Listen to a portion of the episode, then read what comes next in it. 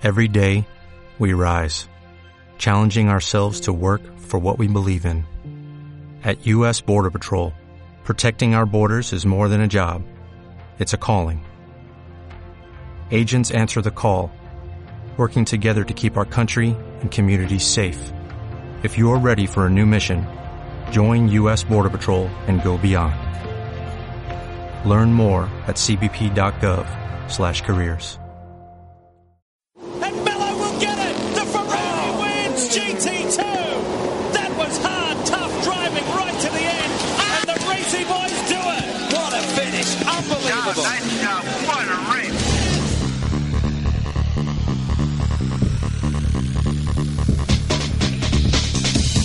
Bienvenido a simracingcoach.com. El podcast por excelencia del sim racing, donde estarás informado sobre todo lo relacionado con la simulación de conducción.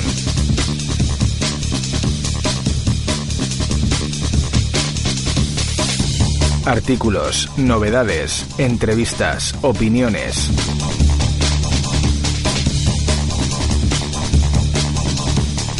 Presentado por Carlos Casas. ¿Quieres montarte tu propio simulador de conducción o mejorar el hardware que ya tienes? Entra en tiendasimracing.com y podrás acceder al catálogo número uno del Sim Racing. Podrás ver los ordenadores más aconsejables, clasificados por gamas, baja, media, alta y pro. Todo tipo de cockpits, asientos, volantes, pedaleras, accesorios como shifters, frenos de mano, botoneras y dashboards, adaptadores de volante, aros y paneles, mods de pedales y shifters, componentes electrónicos como placas controladoras USB, sistemas de vibración y movimiento, material informático e incluso vestimenta para el piloto. Recuerda que te asesoramos en todo lo que necesites a través de la pestaña Contacto de nuestra página web.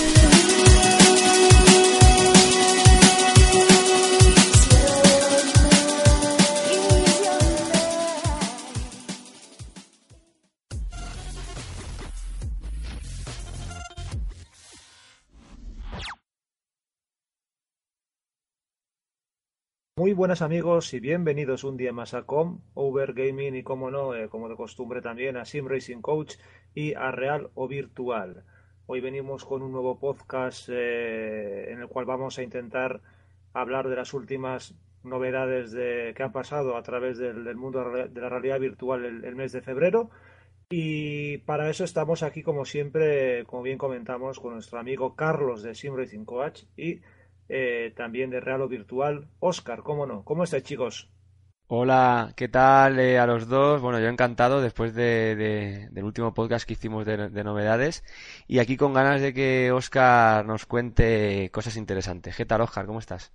¿Qué tal? Muy buenas a todos. Pues eh, nada, aquí vamos a empezar ya otro mes eh, relativamente en éxtasis para la realidad virtual porque vienen un montón de noticias. Hemos tenido un gran evento enorme, el de Barcelona. De ahí han salido un montón de noticias y también se presenta a final de mes otra gran noticia para el mundo virtual. O sea que empezamos cuando vosotros queráis. Estupendo. Pues nada, básicamente vamos a dar así rápidamente paso a la primera noticia dentro de este Barcelona World Congress, como bien comentas, Oscar.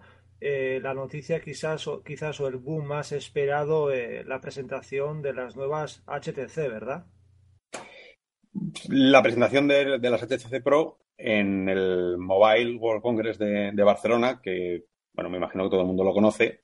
Seguramente todo el mundo lo conozca por el tema de los teléfonos móviles y las, bueno, los cacharros varios que salen en los diarios, de estas pantallas que se doblan, televisiones de 15.000 pulgadas.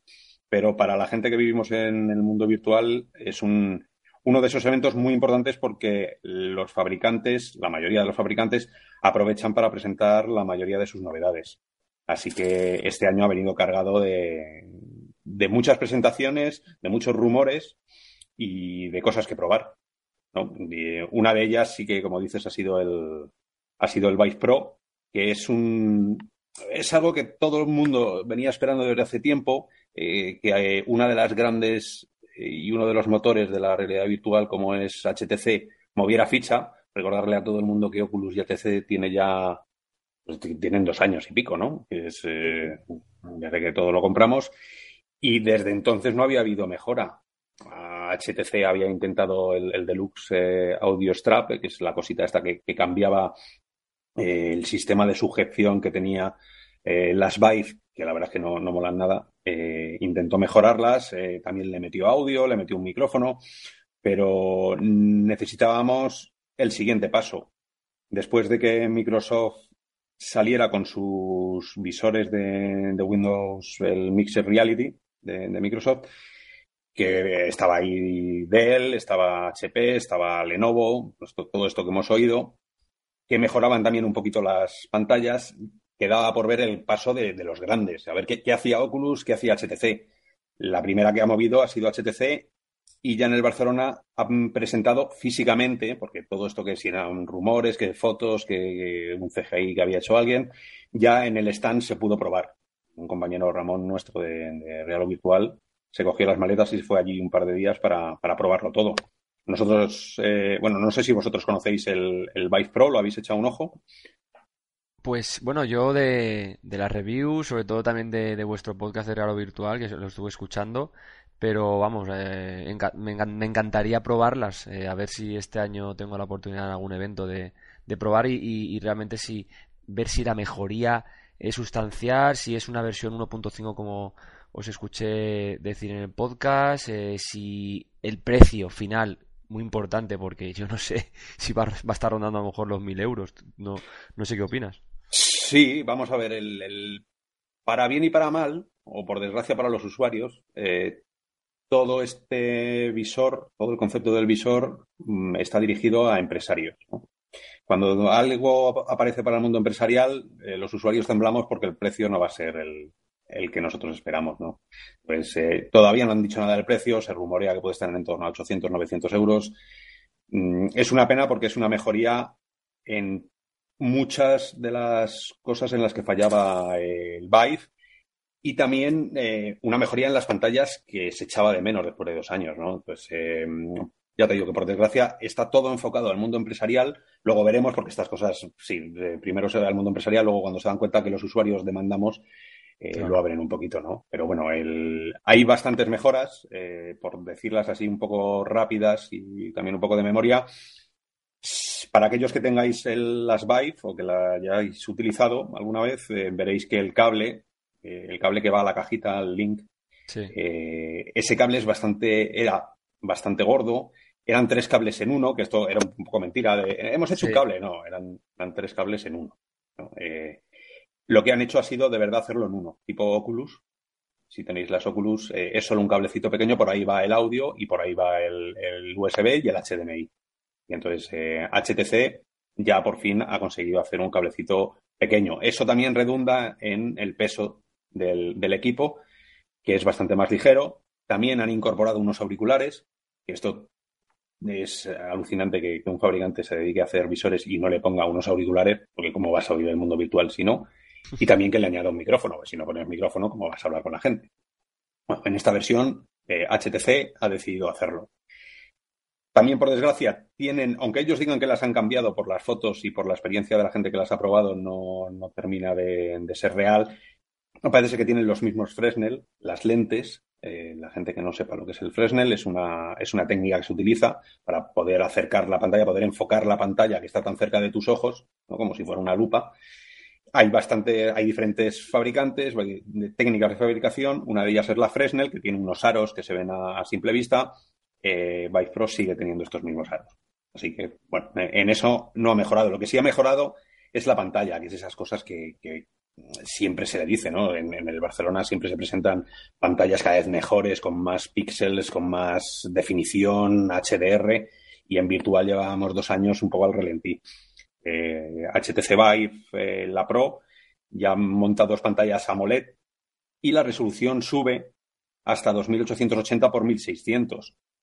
Que bueno, esto hace, hace un año habría sido un sorpresón, porque nadie, nadie las hacía.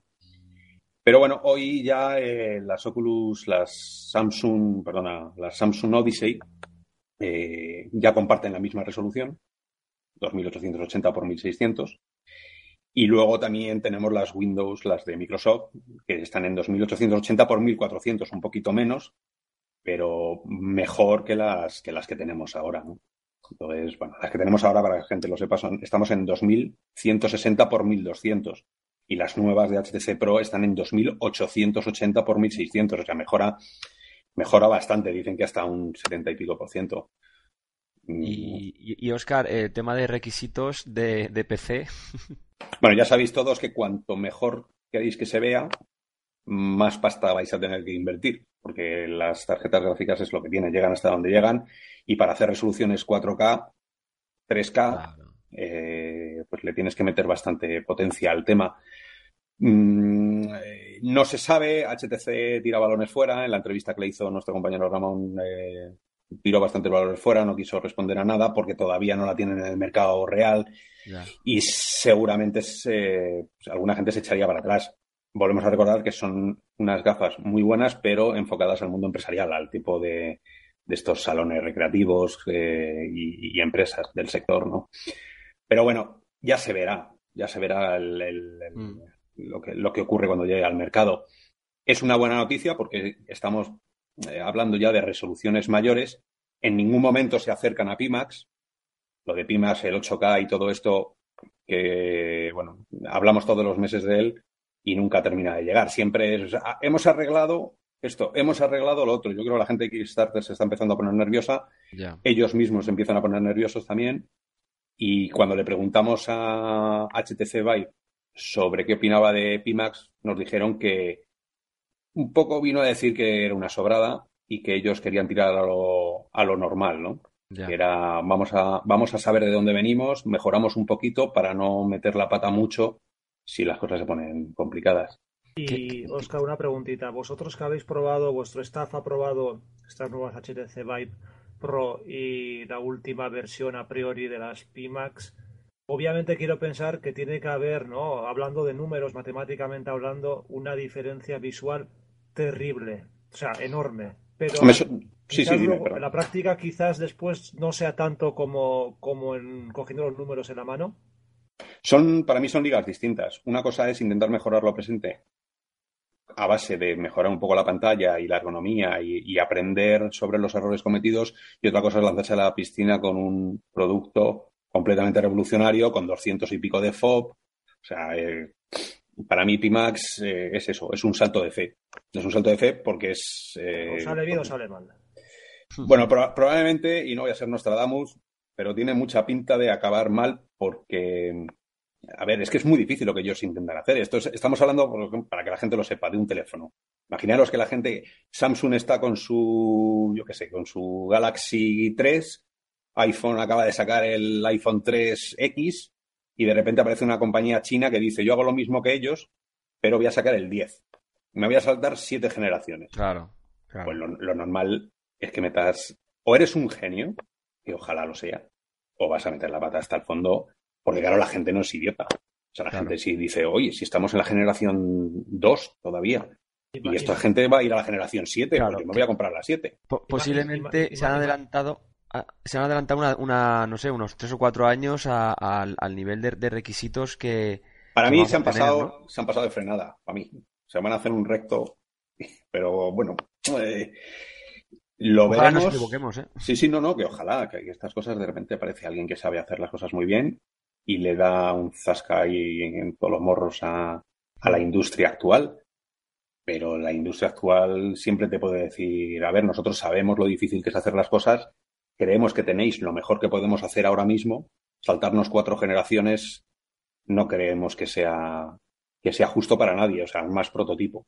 Entonces no lo sé. Pero bueno, esto que son rumores, vendrán el mes que viene o el siguiente o cuando ellos quieran. Lo que es de verdad que tenemos físicamente son las HTC Vive Pro, que, bueno, ellos van a intentar, van a intentar eh, que se considere un nuevo estándar. Es un problema porque HTC mm, en la última encuesta eh, que realiza Valve, la, empresa de Steam, donde que aquellos que nos oigáis seguramente tengáis mil juegos ahí dentro, organiza todos los meses una pequeña encuesta para saber cómo están las cosas de, todo tipo, o sea, desde tarjetas gráficas hasta el DirectX que utilizas, hasta cuántos Macs eh, pueden entrar de Apple, y una de ellas hace referencia a la VR y te dice cuántos visores ha habido. Eh, por primera vez este año, o sea, este mes, perdón, Oculus Rift va por encima de HTC y la que está creciendo también mucho es eh, Microsoft con sus, con sus visores, tanto de Dell, Lenovo, todos estos que, hay alrededor. ¿no?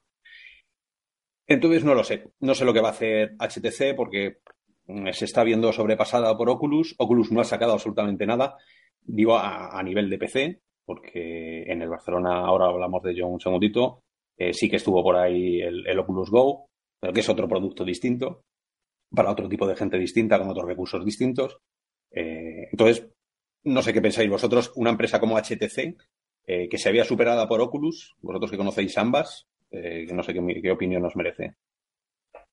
Eh, bueno, mi opinión personal acerca de eso, eh, ambos han apostado por una tecnología, como todos sabemos, realmente, entre comillas, nueva de forma comercial y quizás eh, HTC con el, con el gran apoyo que es una compañía como Valve, como tú has comentado, ¿no? Steam, tienes la parte del software y de la promoción del software un poquito atada, pues pues que le venga una empresa como Oculus y que le comience a hacer daño, vamos a decir, en su propia plataforma, aunque disponga de una compatibilidad total con Steam, VR, etcétera, daño tendrá que hacer de forma en forma económica y como empresa, ¿no? Pero ciertamente está Facebook detrás, hay que tener eso en cuenta, está Mark Zuckerberg detrás y, claro. y también pues eh, puede ser lógico hasta un punto, en mi opinión, ¿no? Claro, yo opino más o menos como tú. Oculus tiene detrás Facebook y, y ha podido eh, pegar unas bajadas de precio brutales, unas ofertas muy buenas en, en, las Oculus Rift y claro, mucha gente se ha decantado por, por este dispositivo. Luego también es verdad que las reviews y, y demás pues han dado en algunas eh, características eh, el lado positivo a, Oculus por el tema de comodidad, de que pesa menos, etcétera. Eh, luego también gente que a lo mejor pongamos el caso de Sim Racing, que no, te hace falta tener una escala de habitación, ni, ni moverte, ni nada, estás sentado, entonces con unas Oculus gastándote menos dinero puedes eh, perfectamente disfrutar de la realidad virtual. Entonces, en mi opinión, Oculus como que tiene un margen ahí interesante de, para jugar con los precios, cosa que HTC ya de todos he sabido que, que estaba en crisis, no sé si seguiría estando, crisis económica y, vamos, que no, no creo que económicamente vaya tan sobrada como Oculus y como Facebook, en mi opinión. Y perdona, Oscar, voy a hacer un pequeño, una pequeña anotación, que el otro día leí una noticia, creo que fue en Twitter, en el cual decía, comentaba algún, algún medio de noticias, que Oculus ha ampliado fuertemente su plantilla con nuevos contratos de profesionales en el departamento de VR exclusivamente que no, no dejemos de lado que probablemente en dos tres meses pueda haber alguna noticia fuerte relacionado con la VR por parte de Oculus.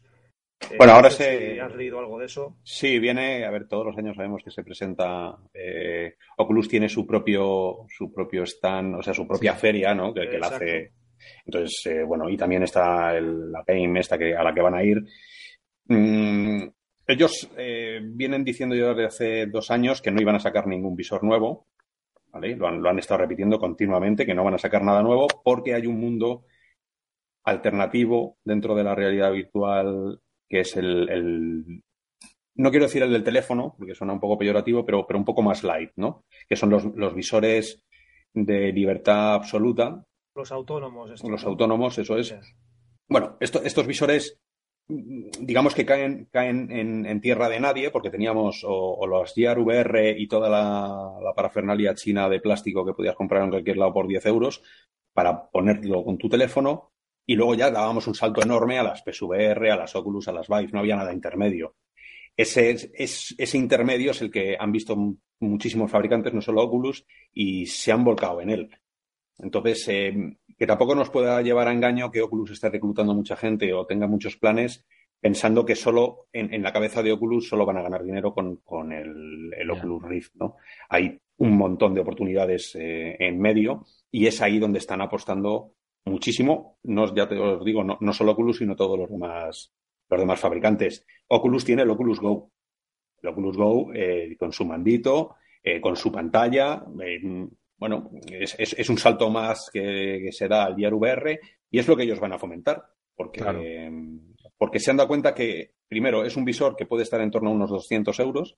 Es un visor donde lo- la mayoría del software te va a valer, porque ya está en el, compatible con el Gear VR. Entonces, tienes una, una cantidad de, de- de gente que puede hacer programas fáciles para un sistema barato que sí que puede llegar a- a convertirse en la realidad virtual eh, más extendida. Eso mm, yo creo que lo, lo hablaba en un podcast o no sé, lo escribía en un artículo que me da un poco de miedo porque esto es un poco el VHS y el beta, ¿no? Que Claro. no necesariamente vaya a ganar el mejor visor, que en este caso son los de PC, porque valen Claro. un, eh, Claro. la- las lentes, las pantallas, las tarjetas gráficas que valen casi mil euros. O sea, no, eso es insuperable, ¿no? Digamos que estaríamos hablando del beta. ¿Cuál es el VHS? Algo un poquito peor, que es el, está los autónomos, Mm. Y que pueden convertirse en, en el que más dinero genere, que al final es lo que más le interesa a esta gente. Ahí Esa- está. exactamente. Entonces, Sí, sí, no. eh, no Tienes toda, toda la razón. Yo, Tienes yo- toda la yo- razón yo porque- espero que no sea así.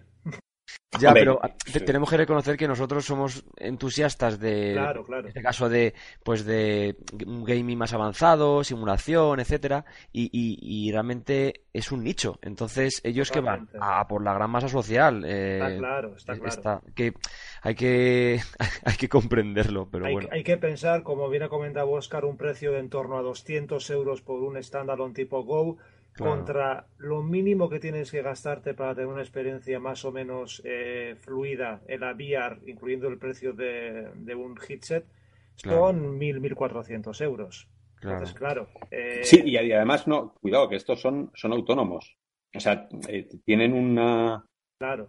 tienen una vida muchísimo más allá de la de tu cuarto. Que te vas a ir en el tren, que te vas a meter en el metro. Eh, por muy raro que ahora nos parezca, también nos parecía raro que la gente fuera leyendo un libro en un teléfono. Y, y ha- Sí. y ha ocurrido en el metro, todo el mundo Eso- va con eso- su teléfono. eso- ¿no? eso llegará, sí, sí. Claro, Claro. entonces eh, este tipo de visores, yo sí me puedo descubrir teniendo unas Oculus Rift como tengo en casa o unas Vive y luego meterme en la cama con unas eh, Oculus Go o Claro. unas la- las de HTC también y ponerme a ver un canal de Netflix o una película, ¿Por Claro. qué no? ¿Sabes? Porque no, no, no tiene ningún tipo de... Son complementarias. Claro, puede a eso voy, a eso voy. Entonces, eh, bueno, pues eh, veremos, veremos de momento. Hay un mercado enorme, enorme, que es el mercado chino, que es donde van a sacar ellos las gafas, porque las, las de HTC y las de Oculus van para allá de momento. Eh, también en Estados Unidos se van a poder comprar las Go. A Europa no están llegando ninguna. Se han podido probar en el Barcelona, pero no, no están llegando, no van a llegar para la venta. Y verán, me imagino que ellos verán un poco como, como si van llenando ese hueco intermedio entre las del teléfono de toda la vida, toda la vida de hace dos años, a- y entre las del PC también. Y entre las de consola como la PSVR. Sí, parece, y parece un movimiento totalmente, como bien has comentado, lógico, ¿no? Porque son empresas, tienen que a priori intentar generar dinero para poder seguir adelante y estos standalone pueden ser pues su nicho donde realmente les dé los beneficios anuales y eh, cada X tiempo sacar un visor high-end para PC, etcétera, para mostrar un poco su potencial en cuanto a hardware, ¿no? Podría ser una forma quizás Claro. de, de compaginar. Bueno, los, los tiempos los estamos viendo ya. O sea, los tiempos están siendo muy claros. Cada dos, tres años eh, la tecnología permite un visor premium, digamos, Sí. y entre tanto, eh, pues a jugar con, con cosas más asumibles, porque un visor de 200 euros, eh, digamos que es- duele menos que te lo cambien al año y medio, dos años, que uno que te valga 800 euros. A mí ahora mismo me dices que mañana va a salir la Oculus Rift 2.0 y me pego un tiro, me se pega un tiro, me pega un tiro yo y me lo pega mi mujer. Claro. Porque, Sí, estás porque hablando de dinero, mucho dinero. es que no hay economía que aguante. Y claro, si me vas a vender unas Oculus 2.0 o las HCD Prive o las Pimax mismas, me vas a estar diciendo, amigo mío, el ordenador que tienes es una basura, Claro. porque, porque vas a tener que comprarte otra gráfica. Y Claro. seguramente esa gráfica, pues hombre, si no va acompañada de un i7 de doceava generación, pues claro, las partículas que vas a ver, sabes que al final a la gente le tienes que dar un poquito de, de tiempo para amortizar lo que ha pagado. Claro, hombre. Hombre, yo, yo opino un poco, eh, eh, las Vive Pro es como que se han salido de, de, de esa ruta, entre comillas, normal que, que, has comentado de dos, tres años, ¿no? De cada visor, y han sacado una, una versión como intermedia para quizás lo es más muy raro. entusiastas como nosotros, porque yo, yo creo que Oculus, eh, vamos, va a dejar que HTC haga lo que quiera, pero ellos van a piñón fijo. Ellos dirán, mira, en un año, en dos, por- no sé, en 2019, 2020, sacaremos eh, las Oculus Rift 2.0 cuando ya haya una serie de mejoras en las gráficas y Más o menos cada, cuánto salen, cada cuánto salen las, las PlayStation. Están en torno a Es- eso, es- ¿no? es- Dos, es- tres Claro. años. Claro. Estaba diciendo yo. A mí me ha parecido un movimiento, es que idéntico, pero en la faceta de la realidad virtual de lo que hizo Sony con la PlayStation 4 Pro. Sí, claro. Claro, Sí, pero al final, ah, mira, al final, eh, mm, primero, no han respondido, porque la gente no te creas tú que, es, que, ha, que ha soltado las PS4 normales para irse a las Pro directamente. O sea, al, al- al 90% de los mortales le trae sin cuidado, Correcto. eh, sobre todo porque además los compran los padres. Y tú dile a un padre que se tiene que gastar ahora 300 euros cuando se ha gastado hace una Navidad sí, está claro. lo que se ha gastado. Entonces, eso de primeras. Luego, eh, ¿qué, qué justificación tiene? ¿Es realmente, o sea, me- merece realmente la pena? Porque esta es la gran pregunta que nos hemos hecho todos con el HC, las Vive Pro. ¿Merece la pena todos aquellos que tengamos eh, un visor en casa apostar por este? Y te juro que uno de cada, esto es como las pastas de dientes, uno de cada nueve o de cada diez dice, ah, bueno, pues a lo mejor será el rico. Porque Claro. el resto te ha dicho, uy, no, yo me espero al siguiente. Claro. Es un poco, ¿cómo, era esto que, que- sacaban en los teléfonos de, de iPhone, ¿no? Que te sacaban, que te sacaban, era la ley. o algo así, ¿o no? Era, era la, la ley, hay una ley que dice, saco uno y el siguiente modelo lo mejoro, ¿no? O sea que es revoluciono, siguiente mejora, mejoro un poco lo que hay. Siguiente Claro. revoluciono, siguiente un poco. Ah, ya. iPhone saca los C, ¿no? El 9C, Ya, el ya. 8C, el 7C. Sí, es verdad, es verdad. No El es un 4, salto 4C. grande, pero es un poco la evolución. Luego ya mejoraré. Sí, El Vive Pro sí. suena un poco a C. A- Sí. a- tenemos un HTC, un Vive C, que no sé a quién va a convencer, porque ya os digo que, que bueno, se, se asemeja un poco a lo que es Oculus en cuanto a, a comodidad, pero el mercado al que va, por el dinero que va, es que Mm. no nos, no nos olvidemos que este mes yo he visto las Oculus Rift nuevas en Amazon, que ¿Mm? creo que estaban en Amazon Alemania, estaban en 260 euros.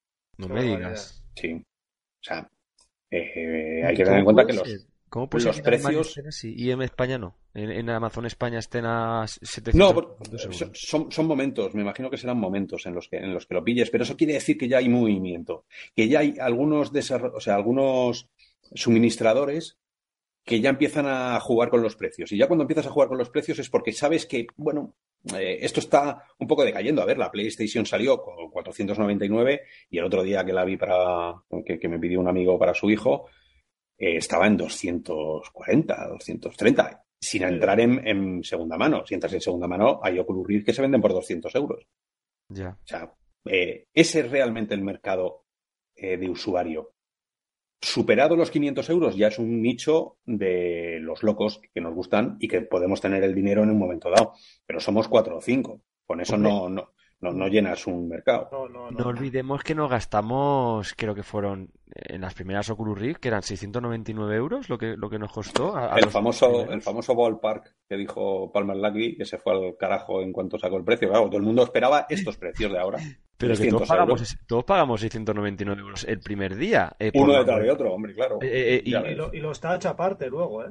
Que- Sí, sí, Sí, sí, correcto. y las cámaras, y la tercera Correcto. cámara. Y la tercera Correcto. cámara, o sea, Y- y en te- torno a que- mil que- euros. Que te quiero decir que si las Vive Pro te salen por 700, que tampoco nos echen, nos pongamos las manos en la cabeza, Claro, porque eh, pagamos lo mismo hace tre- hace cuánto fue, hace dos años o así. Sí, sí, todavía, mira, nosotros tenemos una entrevista que, que hemos realizado a una persona del videojuego de los años 80, eh, todavía no hemos publicado, pero os avanzo que, que una de las cosas que él dice es, dada su experiencia que él ha trabajado para Sony, para Nintendo y para, y para Sega en su momento, queda el precio. Dice, mira, a mí contarme, eh, contarme todo lo que queráis. O sea, decirme que tiene unas pantallas de tal, que tiene, que no se ve la malla, que tal, pero si no me ponéis el precio que va a pagar el usuario, te la comes.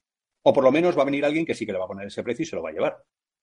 Entonces, eh, el precio, al final, para bien o para mal, es el que marca. Yo Es recuerdo. VHS y beta. Al final, el VHS eran más baratas las cintas y el beta, ¿dónde está? Pues Sí. eh, en la industria porno y en algo que no sé qué sea. Pero, bueno. Pero, también sería interesante ver si, si, por ejemplo, en algún evento una persona prueba las Vive Pro y dice, oye, que yo tengo las Vive en casa normales y a mí la mejora me parece espectacular, pues sí que voy a pagarlo. Pero habría que... Es que no es, no es una mejora de espectacular. Es que, claro, es que como yo no las he probado aún, me encantaría probarlo para, para poder comparar. Pero no es, no es una mejora. Mira, por ejemplo, Sim Racing, por hablar de, hablar de, de nichos donde se están utilizando las gafas eh, mucho más que en otros aspectos, ¿no? Porque hay, hay, gente que sí que juega normalmente, pero yo creo que los jugones de verdad que están que, que, son capaces de tirarse seis horas conduciendo con las gafas puestas es el Sim Racing. Em, en el Sim Racing, eh, una pantalla con esta mejora, ¿qué va a conseguir? Em, que pierdas un poquito el, el, screen door. Para la gente, otra vez lo recordamos siempre, el screen door es esa malla que sostiene a los píxeles. No son los píxeles, no quiere decir que veas el píxel, eso es otra cosa. Quiere decir que vas a ver el soporte de los píxeles, que es como una malla negra. Bueno, lo va a difuminar, pero va a estar ahí. Entonces, ¿tú qué quieres? ¿Comprarte un equipo que de verdad, de verdad te lo quite? ¿O comprarte uno que te vale una pasta que, hombre, lo va a difuminar un poco? Yo creo que la gente se va a esperar. O sea, este detalle para este nicho, que son unos grandes compradores de, de virtual, yo creo que la gente se va a esperar. No, no, no tiene. porque no solo son las gafas, o sea, los cascos, es que es a lo mejor 2080 Ti en, en Sleep Pro. O sea, en bueno, todavía, eso, eso, van a ser, eso va a ser los, los fantasmas de Pimax. Eh... Yo, yo, yo, creo que para Pro con una 1080 no TI a secas debería ir. Uh, yo creo que sobradamente. Sí, esa es la teoría, pero hay que, hay que verlo. Hay Hombre, que... a ver, daros, también daros cuenta. Eh, nosotros estamos todo el mundo que tiene gafas eh, eh, lo que ha hecho ha sido subirle la resolución eh, por medio del, del, del sí, filtro, super sampling, sí, ¿no? del super sampling. Eh, tú subes la resolución. Por ejemplo, yo ahora mismo en las gafas, en las, tanto en las Vive como en las Oculus, yo tengo una 1080 normal y estoy tirando a 1.5. 1.5 quiere decir que estoy trabajando un 186% mayor de lo que las gafas darían por defecto. O sea que estoy trabajando con una resolución de 4032 por 2400. Luego esto, que la gente no se, o sea, que se encaja. Tú haces una cosa muy grande y luego la vuelves a meter ahí a piñón en las gafas que tienen una resolución mucho más pequeña. Pero que yo estoy trabajando ahora mismo con, con resoluciones de el e-racing, estoy trabajando a 4032 por 2400. A, a 90 frames. A 90 frames, claro. Vale, Eh, por, por esto, eso te digo. yo creo que, que la 1080, si nos dejan los de las criptomonedas, eh, todavía tiene todavía tiene vida. Si no, pues se las daremos todos a ellos y que, Claro, y- claro. y- y que jueguen a, a buscar dinero. Pero Yo, yo tengo una 980 Ti que es la que utilizo para desar para tanto para jugar, para simulación, para un Rally Engine 4, etcétera, y no te puedes imaginar la, la de cosas que puede mover todavía. Y es una 980 Ti. Ah, a ver, a ver, siempre otra de las miles de conversaciones típicas sobre la realidad virtual está en que muchas veces no es la potencia que tenga tu equipo, sino lo optimizado que esté el juego. Y tú en Eco vas a saber de eso. Claro. Como el juego esté mal optimizado, claro. eh, te partimos la cara, porque, eh, claro, es que es, es que es la única manera de hacer que nuestro dinero, todo este equipo que tenemos aquí, Exacto. eh, funcione como es debido, porque si el juego está mal, mal optimizado, de verdad que es que no hay nada que hacer, porque va a tener esos, esos parones y, Sí, y sí, esos eso está, frames. eso está ahí, eso está ahí. Los vas a tener sí o sí, pero aunque te metas cuatro tarjetas. Y realmente la optimización, bueno, lo sabréis también vosotros seguramente de sobra, es donde prácticamente mayor parte del coste del desarrollo va. Una buena Mm. optimización no es solamente, bueno, le bajo un poco las sombras, le pongo aquí esta luz que la tengo aquí, la quito, que es dinámica, la pongo en, en estática o etcétera. No, no, es simplemente indagar en el código, modificar el propio código del engine para para Claro. hacer, buscar una alternativa, romperte la cabeza para decir, ¿qué, ¿cómo puedo hacer esto mismo de una forma que optimice el proceso y que renderice en vez de, haga yo que sé, por ejemplo, en vez de cinco draws, cinco, cinco dibujos, Mm. haga uno de golpe? Pues eso es, desde mi punto de vista, de lo más complicado en el Mm. desarrollo, por lo menos el desarrollo indie de videojuegos. Claro, claro, esto eh, está muy bien si tenéis la oportunidad o alguna vez. eh, hay un libro que se llama Masters of Doom, que es la historia, no, por desgracia no está en español, pero, pero bueno, es- se deja leer, ¿eh? Eh, y habla de la historia del Doom, de cuando Carmack y- sí, hizo Doom. Eh, ahí la mayoría del libro siempre va a hacer hincapié, y por lo que es conocido Carmack, es por haber optimizado el código que hicieron. O sea, esta gente hizo con un ordenador con. hizo un juego 3D en 2 megas. O sea, en, en- Sí, sí, cabía, sí, sí, sí, cabía- cabía en un disquete el juego. Sí. Eso es una barbaridad. Claro, una es, eso, eso no se hace hoy en día. Qué. Hoy en día, no, si no, vas a hacer ese juego, te, te bajas 25 gigas y luego te meten una actualización de otras 35. No, no, es así. es Para lo mismo. Y, y el juego te iría a, a 10 FPS. O sea, eso es así. Claro, o sea, eso es pues lo que, lo que suelen pasar. eh, Los, los que saben mucho del tema, los que les preocupa, les preocupa muchísimo la, los que han sido usuarios y los que han sido jugadores, ¿no? Y los que no solo van a ganar dinero. Entonces, eh, en Eco te haremos una review cuando saques el tuyo. Hombre, Así que vamos afilando cuchillos. ya te digo. No, no, está claro. Y hay que, hay que, hay que cumplir. Ahí no hay excusa que valga. Nada, Sí. nada. Aquí a 90 frames por segundo. Cada A vez que 90. baje a 85, Como te baje un poco el cuchillo que va. te, te pongo un WhatsApp. En Eco me ha bajado a 85. Ni Time War ni leches, ahí Ni 90. nada. Exacto. Oye, Eso oye, y, y una, una pregunta, Oscar, aunque imagino que será bastante sencilla eh, de responder. Eh, ¿las Pro serán 100% com- eh, compatibles con el software actual, por ejemplo? La Sí, eh, sí, sí, sí, iRacing. Te detecta las Vive, te detectará también las Vive Pro sin problemas. Sí, sí, sí, sí, sí. Eso, eso, eso, además ellos, una de las razones por las que se metieron con Pimax, así sola- solapadamente, fue que ellos querían retrocompatibilidad. Y además lo dijeron hasta el infinito. Queremos retrocompatibilidad. Nada de cosas nuevas, nada de tener que hacer una tienda nueva, software nuevo, Hombre, hablar con la gente para que se baje. Claro.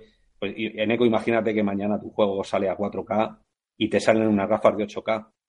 Vuélvete a meter con todas las texturas, Claro. vuélvete a actualizar todo el Es tinglao. que, es que ahí, ahí está la faceta, tú la ves, Oscar, porque estás en el tema también y, y piensas en ello. Carlos también, pero un usuario en un juego que desarrollas como, el, que estamos desarrollando Dreamback VR, lo vas a lanzar, por ejemplo, a 17, 20 euros y eh, el trabajo que hay detrás cuando sale un nuevo headset y tienes que compatibilizarlo, eh, tienes que hacerlo igual, igual de cara al cliente. Y es un trabajo de verdad eh, impresionantemente grande. Y muchas veces no se, eso no se ve. Como usuario final, no te importa, tú lo pagas y quieres disfrutar. Hombre, usuario, el usuario siempre será exigente. También te digo, eh, mm, por ejemplo, un juego que esté sacado para las, para las Vive, las Vive tienen su mando, las Oculus tienen su mando, y el Windows de Microsoft Reality también tiene sus propios mandos, con botones distintos en sitios distintos. Mm.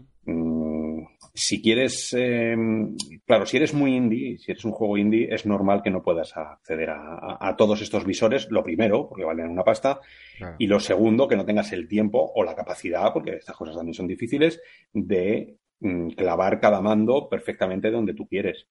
Pero como Sí. usuario, eh, un usuario, el usuario, además de realidad virtual a estos niveles, le trae un poco sin cuidado. Él, él lo que quiere es el juego, y si tú pones que es compatible con, tiene que ser compatible 100%. Exacto, ¿Sabes? No, exacto. no me vale que sea compatible con Oculus. Te las pongas y te digan, no, pero espérate, el mando tienes que hacer el pino puente porque Claro. no. No, no, no, tío, no. si no está el mando, te van No, a caer no. tortas por todos lados. Entonces, Exactamente. Si pone, Bueno. lo tienes que cumplir. O sea, ahí eso no- es. no y si no, más. no pasa nada. Si no, no lo pongas, te van a caer igual de tortas, porque te van a decir que, que tú de qué vas, que solo a una gente, que pero por lo menos no estás mintiéndole a nadie ni estás creando una, una reacción negativa. Está, está claro, lo que no se puede crear es falsas expectativas, Claro. eh, parecer que estás desarrollando pues, lo que, lo que ha ocurrido un poquito, lo que comentamos siempre con Pimax, ¿no?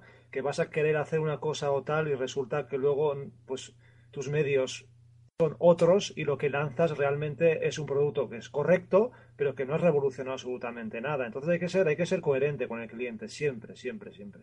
Correcto. Pues sí, y, y bueno, ya por si queréis, para, para cambiar de tercio un poco y, y seguir un poco con lo que hubo en Barcelona, porque hemos hablado de las, hemos hablado de las Vive Pro, pero en Barcelona salió un nuevo chipset.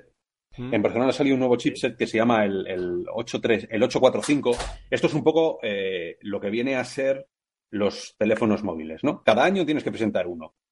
Da igual lo que hagas, da igual cómo lo- te lo montes, pero cada año uno, porque si no la gente va a decir, ¿qué pasa? ¿Que se ha parado esto?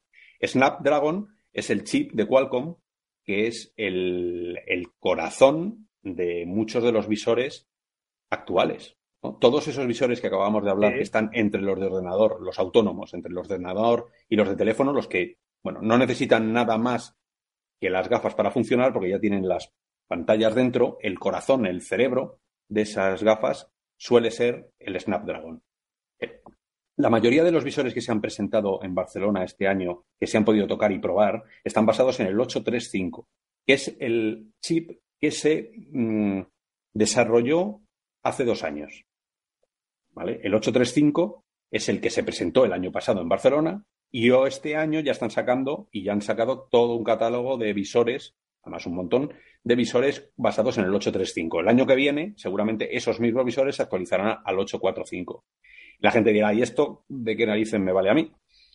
Cada generación de Snapdragon para VR, Qualcomm le ha metido algo más. Pues, em, por ejemplo, el, ¿qué tiene diferencia el 845 con el 835? Además de estas cosas de velocidad, de capacidad gráfica, ¿verdad? Este año lo que han dicho es que por primera vez se va a poder meter un objeto de tu cuarto dentro del mundo virtual. Y la gente dirá lo mismo. ¿Y esto para qué? Imaginaros que tenéis un juego, tu juego en Eco, Sí. sin, sin hacer spoilers, pero tú vas a estar en un sitio, en un lugar, Ajá. tú vas a poder mapear, porque eso ya lo están haciendo todos los visores, que el 835 ya te lo permitía, que es mapear la habitación. Mapear es, vamos a ver las coordenadas, vamos a, vamos a hacer un mapa de cómo es tu habitación para que no te partas la cara con, con el cristal, para que sepas los límites, para que sepas dónde, hasta dónde poder llegar. Eso que hace Oculus y que, que hace HTC con cámaras, en estos visores lo hace el propio visor, con las camaritas que las veréis, que parecen dos ojitos, que llevan todos esos visores. Bueno, una vez que ya tienes mapeada la habitación, el programador del software va a poder decir, ese sofá que tienes en medio de la habitación, que vas a tener que sortearlo sí o sí cuando juegues, dentro del juego se va a integrar en el ambiente en el que estés. Imaginaros una habitación espacial de una nave espacial y vosotros tenéis un sofá, una, no sé, tenéis una silla aquí en medio de vuestro cuarto. Esa silla en el mundo virtual no va a ser una silla, pero sí va a ser, no lo sé, puede ser un- una caja con aspecto futurista, Mm. algo que te va a hacer que no puedas, eh, primero, que no te des con ello y que no sea tan invasivo como pudiera ser la realidad, la realidad alternativa esta en la que verías tu silla real en medio de, de- de ese paraje espacial, ¿no? Se va a integrar dentro de tu habitación. Eso es lo que va a hacer el, el 845. Oscar, eso me viene a la cabeza algo brutal, que es el volante. Efectivamente, ahí te el volante que tenemos en nuestras manos. Sí, señor. Eso es lo primero que me vino a la cabeza también cuando me dijeron, no, pues vas a poder meter cosas. Porque eso y la botonera. Claro. También, La El botonera. secuencial o el cambio en H. La botonera, pero sobre todo, mira, la botonera, cada vez que tengo que cambiar, cada vez que quiero entrar en boxes, cada vez- el otro día me equivoqué, no sé qué narices toqué, que, que yo lo que quería, te lo juro, quería entrar en boxes, pues lo que hice fue accionar el limpiaparabrisas del, del Mercedes. Y me quedé la cara a cuadros. Pero una cosa, Sí, eh, ¿no, no usas el voice bot? Que son comandos de voz. Soy Yo lo incapaz, usaba y, soy y incapaz. era soy incapaz. Incapaz, incapaz, pues sí, sí, súper fácil. Pero Bueno, es que eso de hablarle a la máquina todavía no, no, no. Y luego entra mi hijo y, y suelta una palabra y, y- y a mí me da mucho. eh, por ejemplo, centrar. Yo sé que hay gente, ahí tengo compañeros de equipo que lo dicen. sí. Centrar, estás así en, eh, escuchándoles y de repente suena. Centrar. No, centrar. Serio, serio. centrar. ¿Sabes? Porque si, si no te centra, eh, pues eh, la, el- la piña que te metes con el coche, porque claro, de repente tu cabeza va a estar mirando al Claro. infinito, ¿no? Entonces, a mí, bueno, por lo que sea, me gustan los, los botones. Me gusta Vale, algo vale. físico, algo tocar Claro, físico. y este, sí, está claro, este tipo de cosas podrían hacer que funcionara. Claro. También quedaría un poco raro, ¿eh? Tú te sientas en el Mercedes y ves flotando una caja por ahí en algún sitio del. Pero bueno, También, ya. también. Pero se podría. aunque sí, por ejemplo, con el tema del volante, haces, eh, mm, modificas el FOB y, y lo que es el- la distancia eh, del asiento respecto del volante, puedes intentar que se quede solapado eh, con el volante virtual. O sea, no sé, algún tipo de, de apaño. sí, eso o- o sería- quitar el volante virtual y, y- y que apareja tu volante mapeado. Eso sería chulísimo, sobre todo para los que tenéis la suerte de contar con, con tus volantes. ¿no? Eso, eso sí, porque claro, Para poder mío- disfrutarlos. Claro, casi que prefi- yo tengo un G27, ¿sabes? Casi que prefiero ver el que me pone en pantalla que el, que el cacho plástico que tengo yo en casa. Entonces, eso ya se discutiría. Pero bueno, llegado el caso, Vale, vale. sí que te permitiría. Imagínate, otra de las cosas que me molestan, vas conduciendo dos horas de carrera, agarrar un vaso para beber. No tienes Claro. que ir, ¿sabes? Como si fueras ciego Claro. que vas palpando todo, que vas tocándolo Sí, todo sí, lo que no sí. debes tocar hasta encontrar el vaso. Joder, pues sería una gozada, oye, directamente lo coges y lo pones, ¿no? Todo esto es una, es una revolución para aquellos que nos oigan que digan, ay, yo lo quiero ya. Por desgracia, estas cosas se presentan en la Barcelona este año y hasta el año que viene no empezarán a sacar cosas que, la, que se beneficien de ello. Y Claro. Y siempre que los eh, desarrolladores quieran. Claro. O sea, si el desarrollador pasa, ha habido cosas que, que las tenía, por ejemplo, seguimiento de, seguimiento de pupila. El seguimiento de pupila, Ah, sí. el, el 835 sí que permitía seguimiento de pupila. Ni Cristo lo está usando, nadie. Un año después no ha habido ni un visor que lo esté haciendo. Ya. Entonces dices, hombre, joder, si me lo estás haciendo, alguien se podía tirar a la piscina. Así que muchas de las cosas que hablamos aquí no dejan de ser eh, ideas fantásticas que tiene el fabricante que luego los desarrolladores por X o por B no consiguen, no consiguen hacerlo. Correcto. Eh, si queréis dejamos ya Barcelona, que nos hemos dado una vueltecita. Hay muchísimo, o sea, yo a la gente lo que le, recomiendo es que, se metan en los blogs o que nos visite a Real o Virtual y que sepa porque se han presentado 100.000 visores distintos, el Mirage Lobo Lenovo también, el, eh, el Pico, que es otra cosa que tiene unos de posicionamiento. Los mandos van por ultrasonido, y esto ya es el no va más. Eh, también estuvo Barjo, que es una pantallita, esto para el Sim Racing a lo mejor también iba muy bien, que es una pantallita muy de muchísima definición, pero muchísima definición. Hablo que son, eh, no tengo justo aquí los datos, pero, pero es una salvajada. Lo que tiene, lo que pasa es que como no pueden hacer unas pantallas de tanta calidad, tan grandes, lo que han hecho es una pantalla muy chiquitina. Y esa chiquitina está en el centro de tu pantalla. Entonces, en el centro de la pantalla vas a ver, como ellos dicen, eh, biónica. O sea, vas a, va a parecer que es la realidad y la gente que lo ha probado dice, madre de Dios, o sea, esto sí que es el futuro, ni Pimax ni nada de nada, o sea, esto es transparente, parece que estoy viendo la, la realidad absoluta. Pero como no existe el poder hacer esas pantallas todavía tan grandes, la han hecho muy pequeña y la vas a tener justo delante de tu retina. Con lo cual, el resto va a estar a una resolución que te va a parecer borrosa, pero es la resolución actual de 1080. Y una especie de, de sistema va a intentar mover esa pantallita a la velocidad de tus ojos para mostrarte en el centro siempre perfecto. Y de verdad que la gente que lo ha utilizado es, eh, bueno, que la gente que la ha probado ha venido flipando, ha dicho, el día que toda la pantalla sea así, habremos dado el salto directamente, ¿no? Pero bueno, todas estas cosas eh, las podréis leer en, si queréis, en Real o Virtual, entráis ahí y veis todo lo que ha dado de sí el Barcelona. Y no sé, por terminar, que ya nos estamos extendiendo, eh, no sé si vosotros os habéis leído el libro Ready Player One, ¿sabéis algo de él? Yo sí, yo sí. Yo no. Vamos a ver, el libro, sin que nos oiga ahora nadie, el libro, Spoiler. eh, el libro es un poco malo. A ver, para los que nos gusta la ciencia ficción, que nos gusta leerlo, eh, cuando coges y llevas dos párrafos, bueno, vamos a ver, para, para ponerlo en justicia, si os ha gustado, os gusta cómo escribe Dan Brown, por ejemplo, que es el de que es el de El código cosas- Da Vinci. el código da Vinci, estas cosas que son aventura pura y dura, en la que no le puedes buscar un doble sentido a la literatura que utiliza, porque es bastante fácil, eh, es bastante asequible y la historia es muy transparente, es la que es, no, no, no se le- no- tiene capas por dentro. Eh, este libro es muy de eso. Lo que pasa es que el buen hombre lo que ha hecho ha sido rodearse de toda la fricada que le ha parecido y la ha metido dentro del libro. Y la ha agitado un poquito y entonces habla de realidad virtual y dentro de la realidad virtual el chaval va a poder, pues yo qué sé, pues sale desde Zelda de Nintendo hasta Regreso Juegos al guerra. Futuro, Juegos de Guerra, Los Cazafantasmas, Tiburón, todo lo que se te ocurra, todo está dentro del libro, de alguna manera u otra. Entonces va a despertar esa cosilla que tenemos todos retro y va a jugar con ello y, y nos va nos la va a integrar en una historia que bueno estáis eh, esto que lo vio bueno el libro fue muy muy comentado dentro de la realidad virtual porque yo creo que desde, desde Matrix o, algo así no no el cine y la literatura no se paraba en nosotros. Esta vez lo hizo el libro. El libro hace dos años bueno pues tuvo tuvo un éxito bastante decente muy grande dentro del mundo virtual pero también grande fuera. Y claro, las, las películas y Spielberg, que está deseando encontrar una historia, la compró. Y la verdad es que llevamos dos años de rumores de si se iba a hacer, de que había empezado el rodaje, de que si se habían terminado, que si había algunas imágenes. El día 28 se estrena en España, en plena Semana Santa. Y bueno, yo creo que, que son de esas cosas como Matrix, ¿no?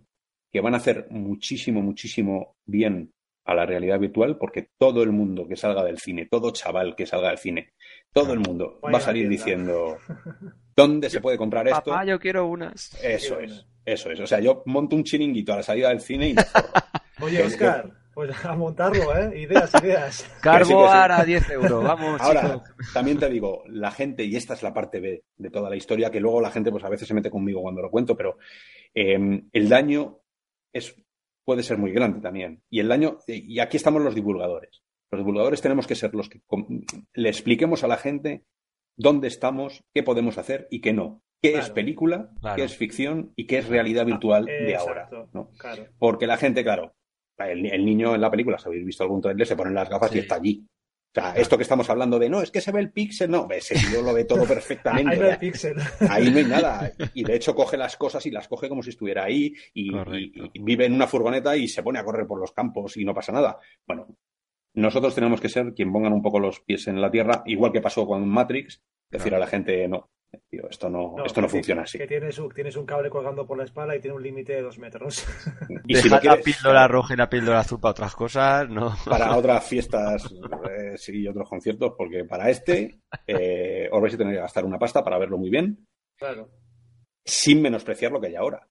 Pero claro, es que estas cosas ponen los listones tan infinitos Claro, claro. que claro, dices, joder, lo que está ahora, tú le pones unas gafas ahora mismo a cualquiera y el tío alucina en colores. Pero si se las pones después de la película, ese mismo tío te dirá, ah, ¿qué es esto? Pues hombre, no está mal, pero claro, yo es que pensaba que podía haber, Claro, claro. me da, me da un poquito de miedo. Pero bueno, esto ya os digo, será, sí, sí.